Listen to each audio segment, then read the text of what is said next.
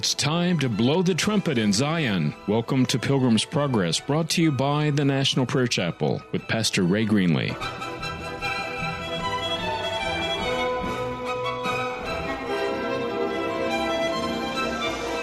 Today's broadcast is pre recorded. I am a servant of the God of heaven.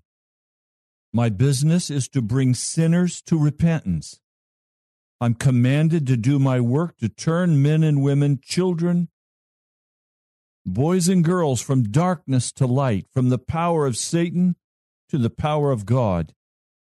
These are the words of Greatheart as he speaks to this giant Grim who comes with his sophistry. Try to defeat Greatheart so that he will no longer be able to bring to victory men and women, stealing them out of the camp of the devil, taking them to the kingdom of God. That's the work that I'm also charged with to be a servant of the Most High God, and my business is to bring sinners to repentance. There's a passage of Scripture that I want to take you to today. It's found in the book of Jeremiah. Isaiah preached and taught righteousness he prophesied about the destruction of Jerusalem. He warned God's people that a great time of trouble was coming upon them because of their sin. After Isaiah died during the time of Manasseh, Jeremiah was born. And there was about a 30 year period where there was no word of God being spoken in Israel.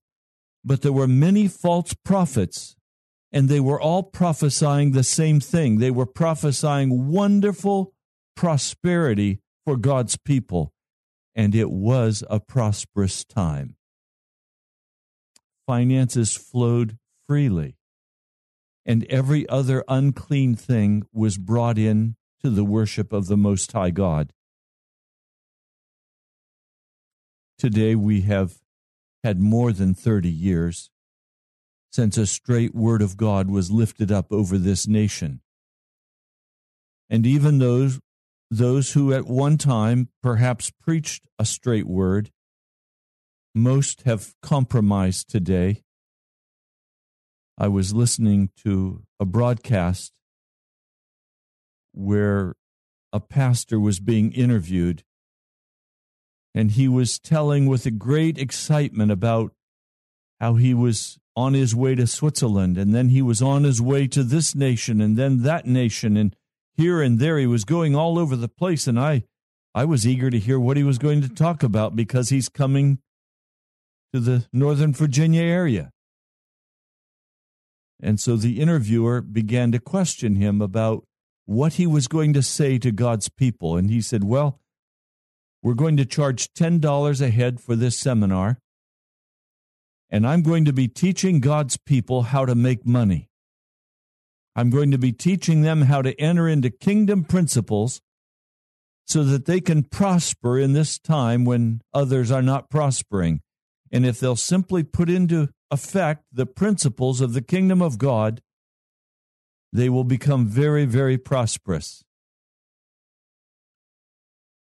Immediately I knew that this man was a liar. He was a false prophet.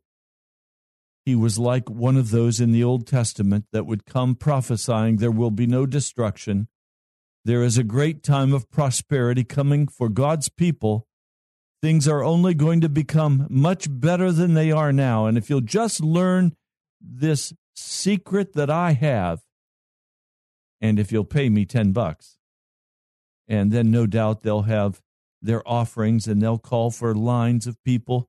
They'll have a a hundred dollar line and a fifty dollar line and a ten dollar line. People come up and put their money in because they want to be rewarded.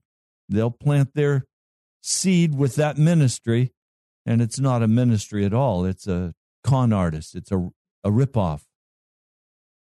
But that's what's going on in the body of Christ today.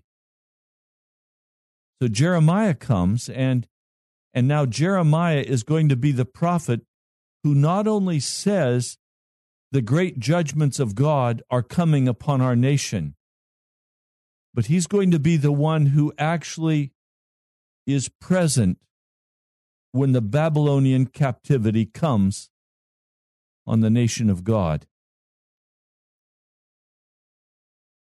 What's frightening about this is that the judgment of God is now being poured out on America. And I listened to a pastor this last week who boldly proclaimed with great eloquence and, and fine words, dressed up in silk, that the fires in Colorado were in no way connected to God's judgment on America, and certainly not any kind of judgment on Colorado because God is a God of love and mercy and grace, and He would not ever bring these kinds of judgments on America. And that anyone who would dare say such a thing is a, an outcast, doesn't understand God, doesn't understand the Word. What a foolish man. Those fires were a direct result of the judgment of God on Colorado. That's my home state. I know what's going on in Colorado. Occultism is rife throughout the whole culture of Colorado today. Every unclean thing is being lifted up in that state, turning against the Most High God. Same is true in many other states in America today. And the judgments of God are going to come with, with great power. I want to share with you just a few things that Jeremiah had to say because I think as I share this with you, you'll see how applicable they are for actually what's happening today. My name is Ray Greenley. You're listening to Pilgrim's Progress. I thank you for joining. I've prayed before coming to this broadcast that only men and women with hearts that are open and minds that are ready to hear the Word of God would tune in and listen. For what I have to share with you is not easy, but it is the Word of God. He tells us in Jeremiah, the second chapter, that as the children of Israel turned to false and worthless idols, they became worthless themselves. I remember about 30 years ago when the seeker sensitive church began to emerge in America. When church growth was the rage. And the philosophy was very simple remove the cross, remove everything that would be objectionable to a seeker, rename your church so that you are now a community church or you are New Life Church or some other pleasant sounding name, and then send out invitations. Tell people about the wonderful children's program you have. Tell them you have plenty of parking and child care for them. Bring in the donuts and the coffee get the band to start your praise and worship service because worldly people like the bands. That's what they're accustomed to at the clubs. And there was a whole renaissance of the world in the church with every kind of unclean thing flooding into the body of Christ. We're now reaping the harvest that came out of that renewal of worldliness in the body of Christ. And we're seeing that many, many people have come and joined the church, but they were never born again. They were never converted. They're still pagans at heart, but now they have an overlay of Christianity so that when you speak with them, they know the Christian language and they know how to say the appropriate words. But then during the week, they also know how to hang with the world. They know how to do everything the world is doing. And in fact, that's exactly what they're doing. So that when you pull and do research, there is no demonstrable difference between those who say they're Christians and those who say they're pagans. And of course, Reformed theology, as it's expressed in today's culture, was very much a part of helping to enable that wicked movement to take place in the body of Christ. Now, I've been sharing out of John Bunyan's Pilgrim Progress. He was a Reformed Baptist. He believed in imputed righteousness. But he did not believe in a sinning Christian. He believed that when a man or woman came to Christ, the power of sin was broken and they walked in righteousness, or they were not saved. Today, that Reformed theology has been twisted and turned to say that yes, I can continue to walk in my sin and I am saved at the same time. That's a new twist. It's not the ancient teaching, certainly not the teaching of Scripture. But now listen in Jeremiah, the second chapter, verse 6 they did not ask, Where is the Lord? Verse 8 the priests did not ask, Where is the Lord? So he's describing the preamble to the capture of Jerusalem, to the destruction of God's people, and to the killing of literally millions of people. I suspect that we are now in that same preamble for America being taken captive. The Lord has told me that Washington, D.C. will be destroyed by an atomic bomb. I don't know when and I don't know how. I just know this city is going to face the wrath of God's judgment.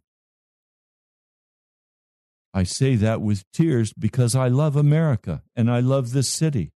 It's been my place of ministry for many years. But it won't be just Washington, D.C.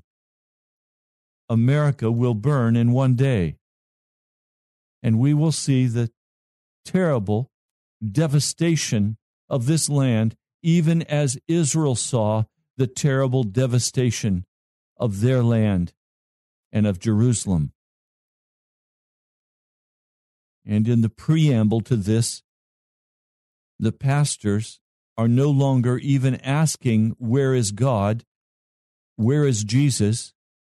Because the assumption is everything is going fine and He's here and we're doing great and we're prospering and and we're happy and everything is going just like we want it to go.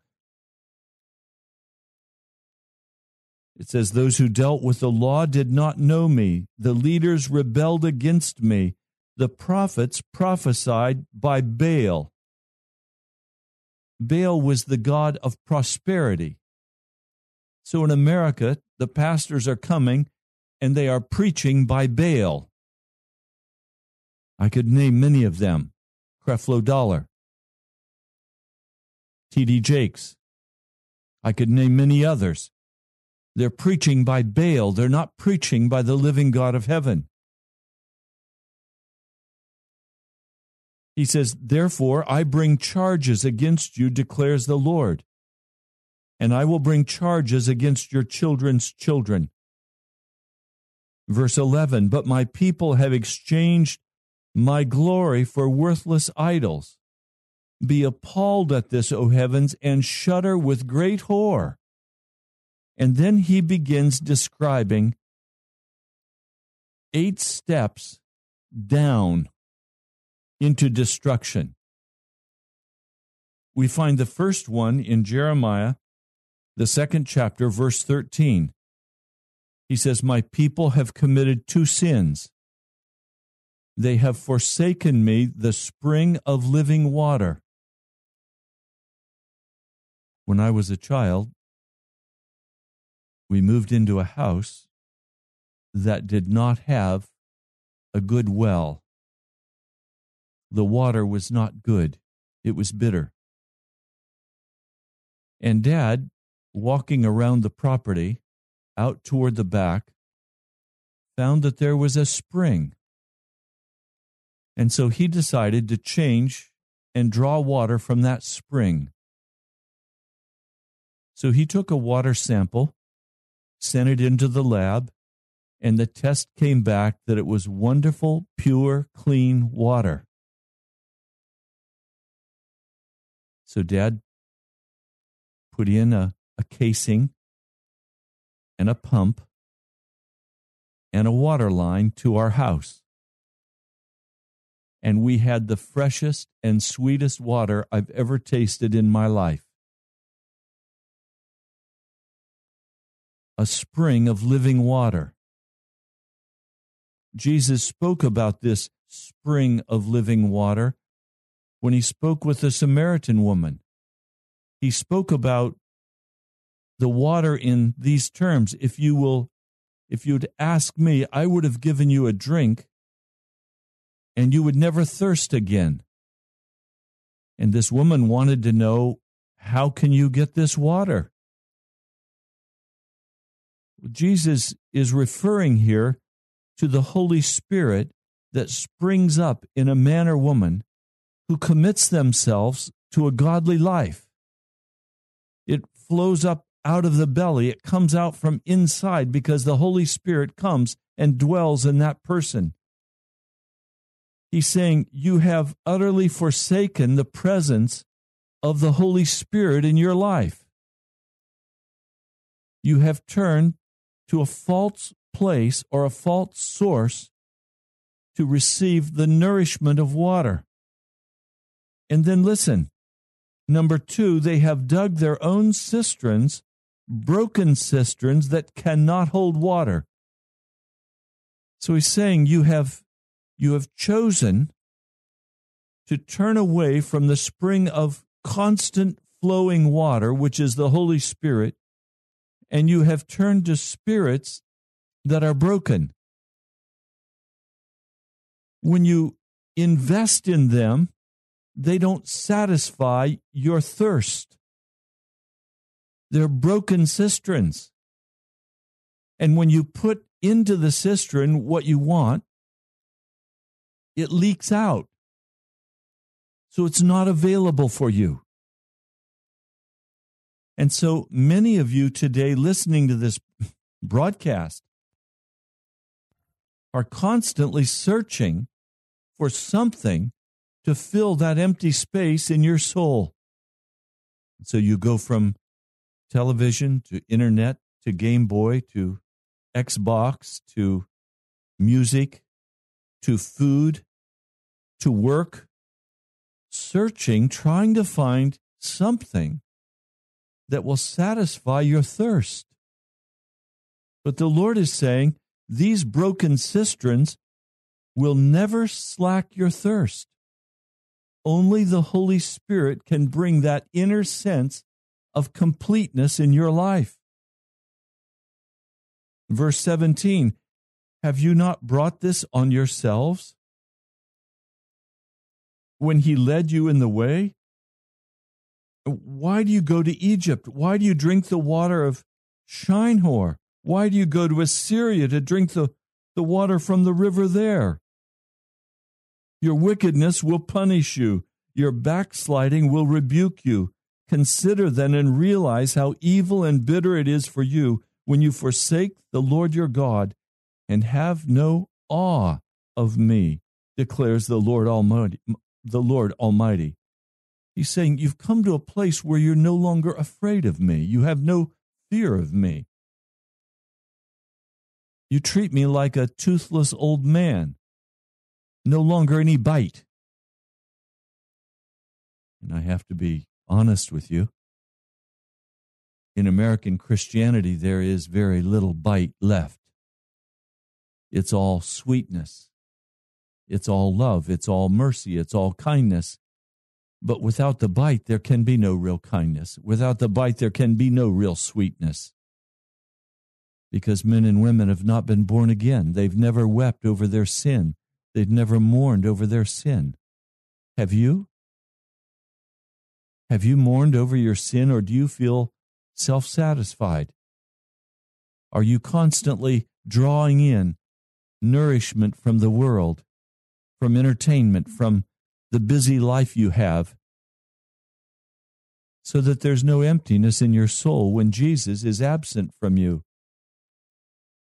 I'm crying out to the Lord that there could be the beginning of conviction in our hearts, that we would desire something deeper than this fluff that passes for religion in America. Something with teeth in it, something with bite in it, something that's masculine, not a feminized faith, but a robust, strong, masculine faith in Jesus Christ.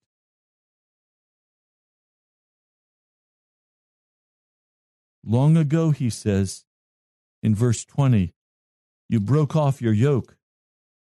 You tore off your bounds. You said, I will not serve you. Indeed, on every high hill and under every spreading tree, you lay down as a prostitute. And he's using the term prostitute to simply say, you're happy with all of your business deals. You're happy with all of your social connections, but they have separated you from me. They have cut you off from the God of heaven so that you no longer understand what it means to walk in holiness before God.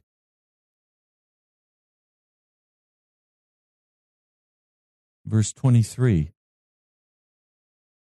How can you say I'm not defiled?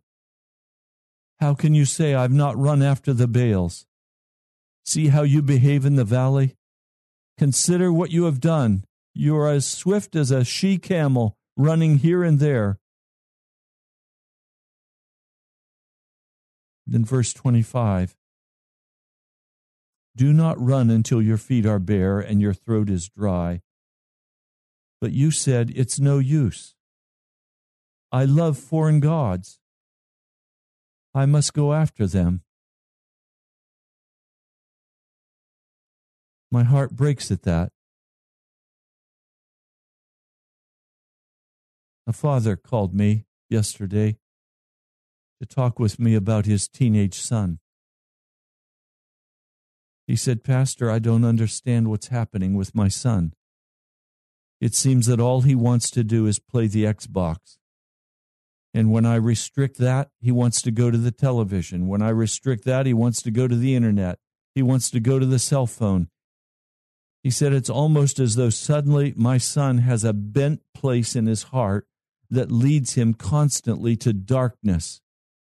There is something that is drawing him into darkness in such a powerful way that I have no recourse. I don't know what to do. I don't want to embitter his heart against me but I cannot stand to watch him go into this utter darkness. This is the story of America. And our Father in heaven has watched as his children have gone into every unclean thing.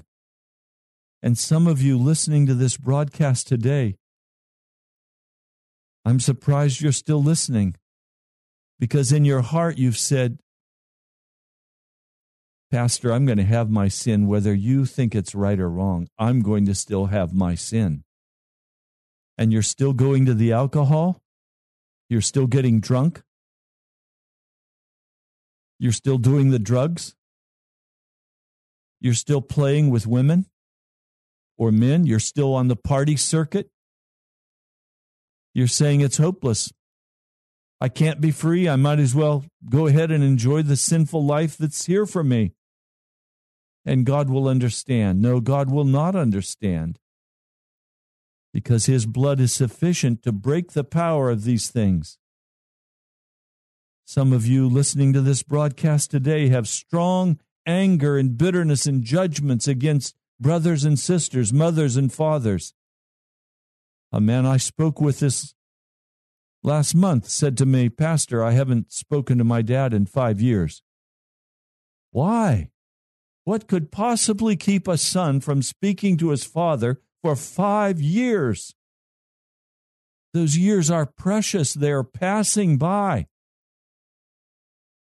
Some of you have been hurt desperately by your mom or by your dad. They didn't meet your expectations. They didn't act like you thought they should act. Of course, you've always acted like God thought you should act, right? You know, you're right on track. You're on your way to heaven with your bitter heart. No, you're not. You can't have a bitter heart and expect God to forgive you for your sin. Remember the Lord's Prayer? It says, Forgive me as I forgive those who've sinned against me. God will only forgive your sins as you forgive others their sins. What I'm trying to say is that there is a there's a darkness that has come upon our nation.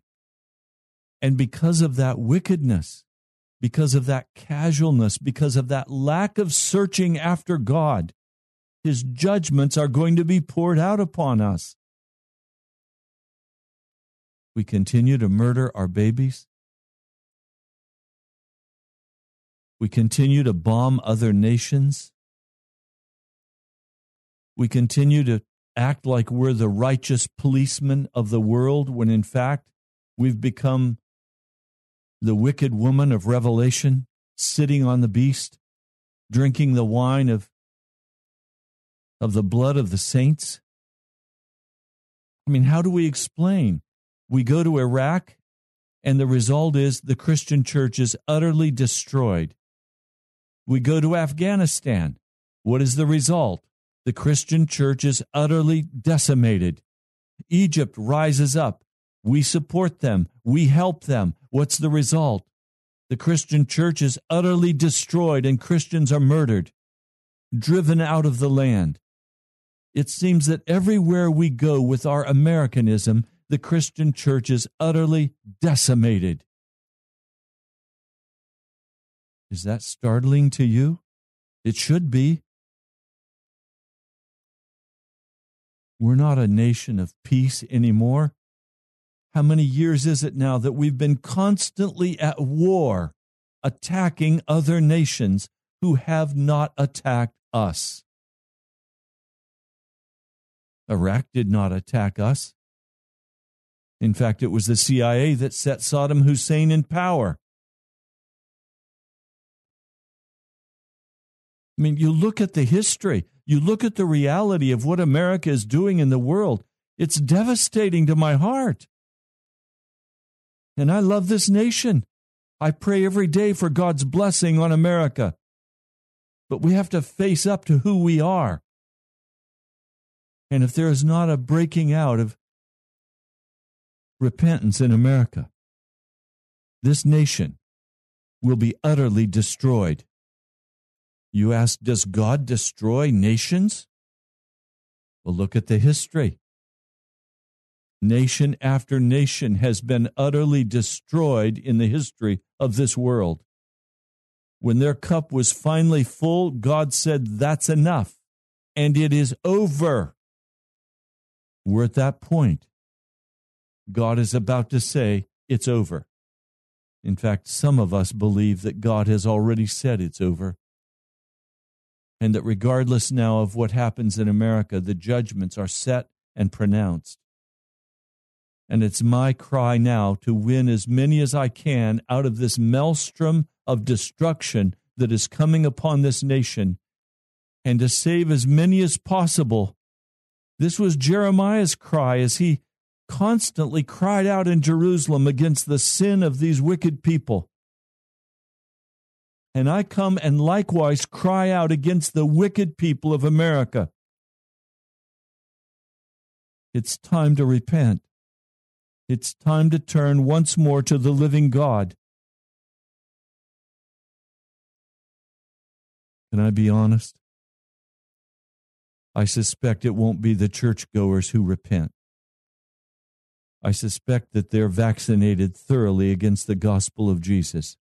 They think they know it, they live in their sin, and they're happy. I suspect the ones who are going to be saved before the final and full destruction of America will be the pagan youth who have watched the games, who've watched the sickness, and who finally in their heart will say, I'm tired of my wicked life. Can I be born again? Is there something else other than this constant wickedness that I've engaged in? And I suspect the church is going to fill up with young people, tattooed, funny hair, dressed in all manner of different ways, but hearts utterly sold out to Jesus. I think the Lord is going to raise up. No, I, will be bolder. I know the Lord is going to raise up a final remnant of the righteous before this nation is utterly destroyed. And I would wish that it would be the lukewarm Christians who could be set on fire, who would hear a message like this and not turn in scorn, but would choose to seek after Jesus. I fear it won't be you. I fear it will be the pagan youth who finally say, Enough's enough. I want something real. I don't want the despair and destruction of wickedness. I want righteousness. I'm praying that God will cause a great hunger in the hearts of men and women for righteousness to be done with this wickedness, to be done with violence, to be done with watching violence, hearing about violence. The Lord has told me Ray, turn your face away from the violence. Don't even look at it, even on the news. Don't look at it. People tell me about this cannibalism and about the zombies and about all this. I don't want to hear about it. I'm not putting my head in the sand, I'm putting my head in Jesus. I don't need to see all this violence and wickedness that constantly flows People say to me, Oh, Pastor, I have to watch the evening news. No, you don't. Turn your face away from that wickedness. Seek after Jesus. He's our only hope. He goes on. Chapter 2 of Jeremiah, verse 35. Yet, in spite of all of this, you say, I am innocent. He's not angry with me. But I will pass judgment on you because you say, I have not sinned. Many people that I speak with insist that they are innocent before God and that God is not an angry God, that God is rich in mercy and abundant in kindness and love, and He is that but he's also, right now, a very angry God. A very angry God. He's angry with America. He's angry with the death and destruction that America wrecks on the world. He's angry with the police state that is being established in this nation. He's angry that men and women cannot even fly to their family and visit like they used to without being groped without being sexually molested. How long will Americans put up with their children being sexually molested by government agents at the airport? I'm astonished. I simply refuse to fly. I'm not going to be groped and I'm not going to be radiated. If it takes me a long drive to go to my destination, thank you, I'll take the time and I'll drive rather than being sexually molested. I mean, how long are we going to put up with this in America? How long are we going to put up with taxation? How long are we going to put up with the controls and the interference in liberty? Now, you may say, Pastor, why are you talking about it? Why are you saying these things? Well, Guess who the Minutemen were? The Minutemen who began this battle with England. The head of the Minutemen was the pastor of the local Baptist church. The Minutemen were the elders, the deacons of his church. It was in the church that the change took place. It was in the church that freedom took root. Freedom needs to take root once more in the church. Freedom from sin, freedom from oppression, freedom from government interference. It's time for the church to have the pulpit set on fire once more and begin to deal with the reality that we are in allegiance to Jesus Christ. And there are certain God given rights that are not granted by the state.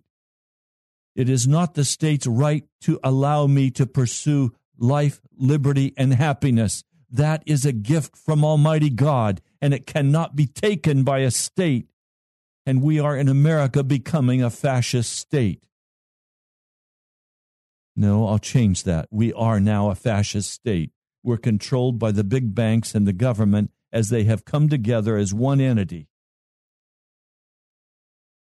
How long are we going to put up with this in America? It breaks my heart. The wickedness is flowing out of every part of the government and every part of the culture and every part of the Christian church in America.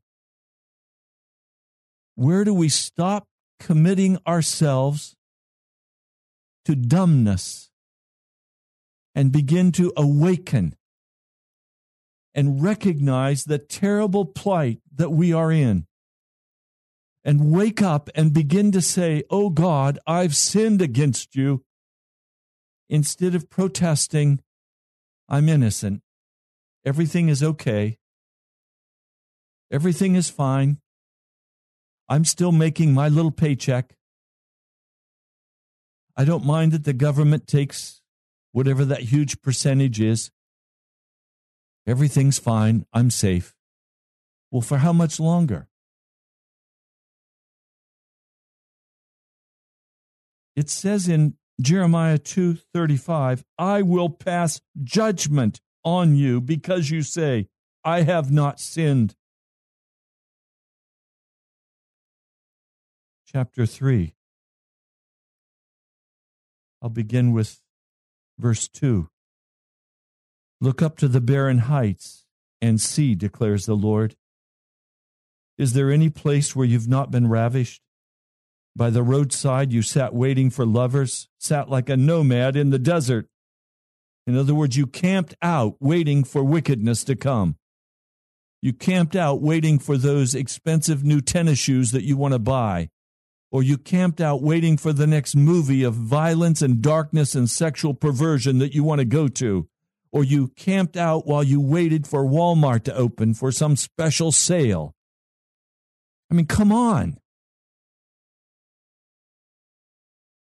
You camped out like a nomad in the desert waiting for your lover. You have defiled the land with your prostitution and wickedness. Therefore, the showers have been withheld, and no spring rains have fallen. 56% of America today is in drought condition. Fires are burning across this nation how much more do we need to see to recognize that this is God? He is moving, His judgments have come upon this nation. Don't tell me that it's just a phenomena of the weather when the first week of July is 104 degrees or 106 degrees, when the plants are burning up when cattlemen are letting their cattle go out in the cornfield to try to eat the little bits of green that are still remaining of their hoped for bountiful corn harvest. And then wait until the food prices begin to skyrocket. We're facing the judgment of God. And if we don't recognize it, if we don't open our eyes and stop simply saying, well, this is just climate change. Well, who's in charge of the climate? It's certainly not coming from cars and, and factories, it's coming from God. And we're facing the reality that life is being threatened in many parts of the world. But now it's being threatened in America.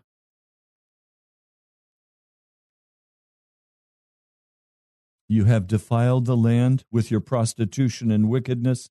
Therefore, the showers have been withheld, and no spring rains have fallen. Yet you have the brazen look of a prostitute who refuses to blush with shame. Have you not just called me my father, my friend from my youth? Will you always be angry? Will your wrath continue forever? This is how you talk, but you do all the evil you can. So today in America, many are crying out to God and saying, You're my friend. You're my best friend, God. I love you, Jesus. I go to church. And then do all the wickedness you can during the week, committing unimaginable, vile acts drunkenness, illicit sex, adultery, anger and bitterness, cheating, lying, stealing. And yet we call God our friend. And our money says, In God we trust. While every wicked thing is done with that money. He says in verse 14, this is Jeremiah, the third chapter, verse 14. Return, faithless people, declares the Lord. For I am your husband.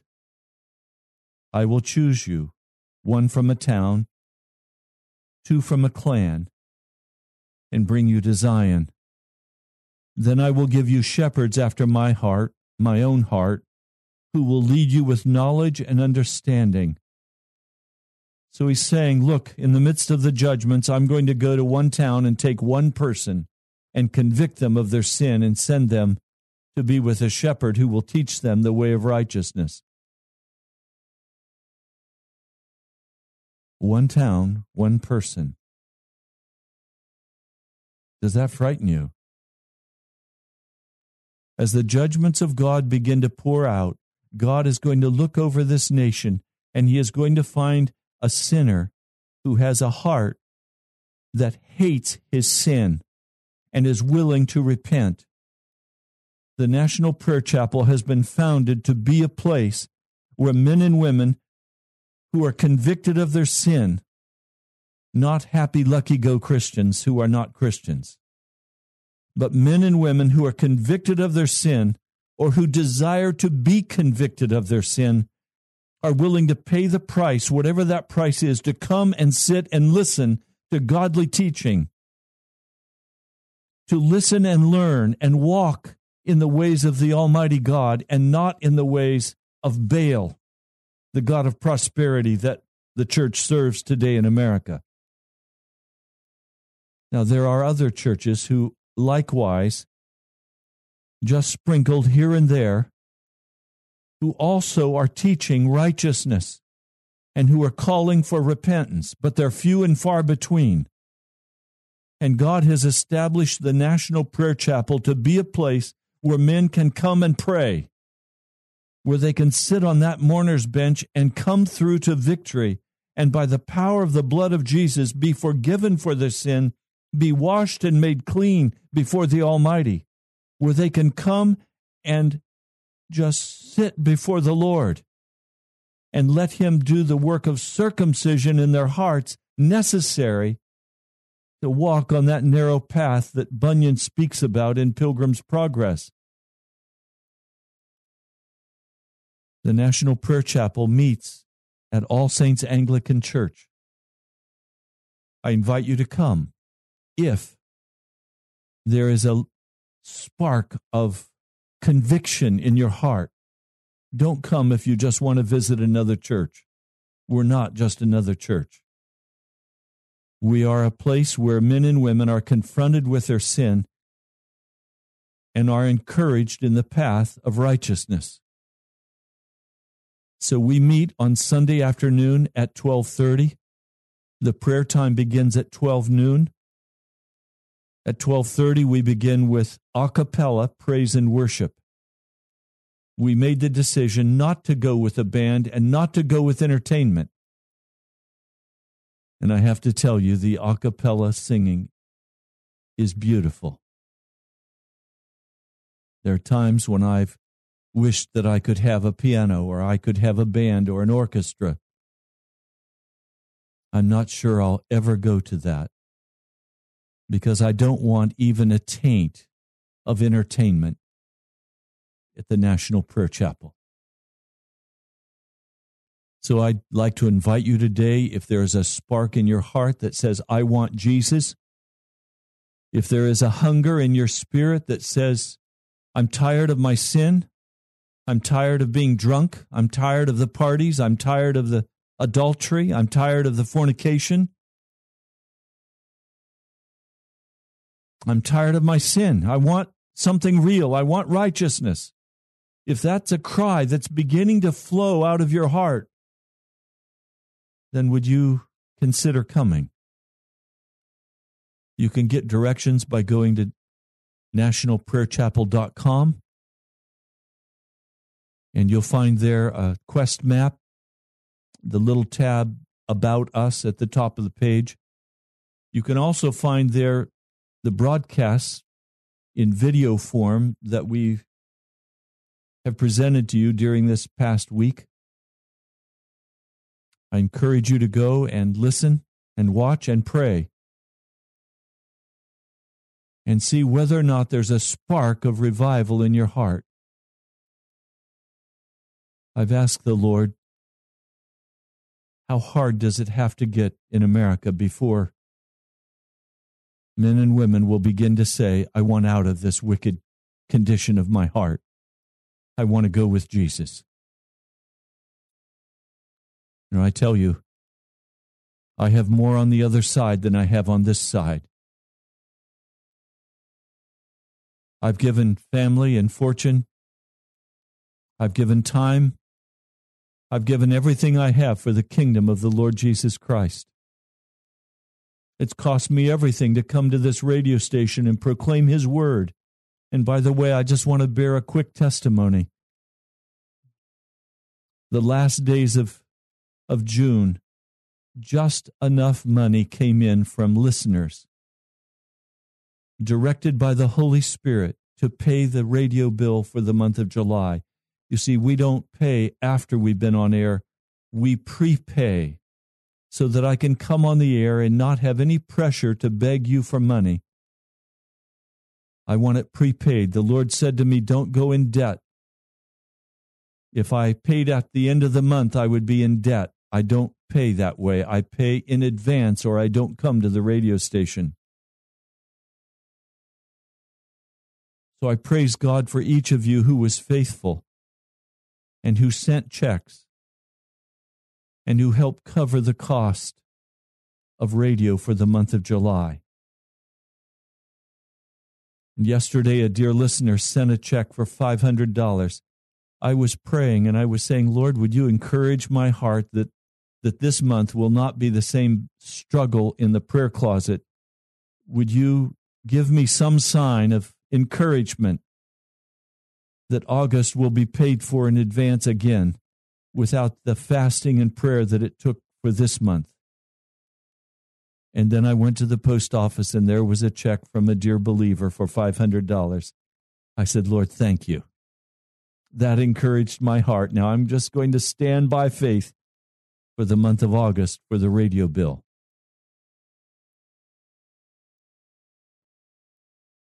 But I do want to encourage you to come and and fellowship with the National Prayer Chapel if there is that spark beginning to burn in your heart because if you stay by yourself and you stay secluded, the devil will have access to send that giant grim and maul with his sophistry, and you will lose it. And I don't want you to lose that spark that's beginning to burn in your heart. Don't be casual about it. Know that Jesus wants a change in your life. And I tell you honestly, He's changing my life also. I am not nearly deep enough in Jesus. And I am crying out day by day, Take me deeper, Jesus. Uncover every part of my life and my heart. I want everything transparent before God. I don't want any hidden thing in my spirit or my life that stands in rebellion against the Most High God. He is my life. He is the love of my heart. So if that spark is being ignited today in your heart and over the weeks as you've listened, then go to nationalprayerchapel.com and find the address, find where we're at. All Saints Anglican Church. It's located right next to the Hilton Memorial Chapel on Gideon Boulevard. And we'll be meeting there around in the lower lobby. We'll be meeting there at 12 o'clock on this Sunday. And then 1230 we'll begin praise and worship. I invite you to come and fellowship with us. We also meet there on Tuesday evenings. That's a much more intimate setting. It's more like a Wesley class meeting where we pray for one another, where we give testimonies, where we hold one another accountable in our walk with Jesus. So we have about two minutes left on this broadcast. Let me pray with you. Almighty God, my heart is stirred today. I see your judgments coming upon us. I see the drought growing in America. I see the fires burning. I see the financial world collapsing. I know we've come to an end.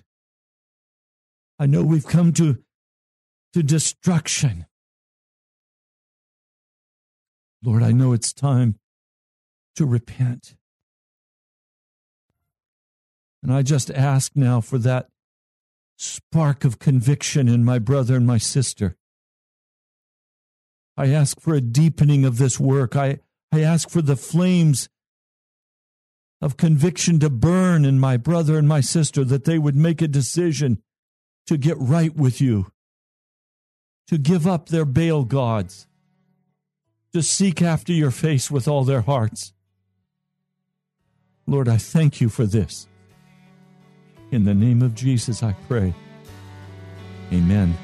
Now unto him who is able to keep you from falling and to present you blameless before the presence of his glory with great joy. With great joy.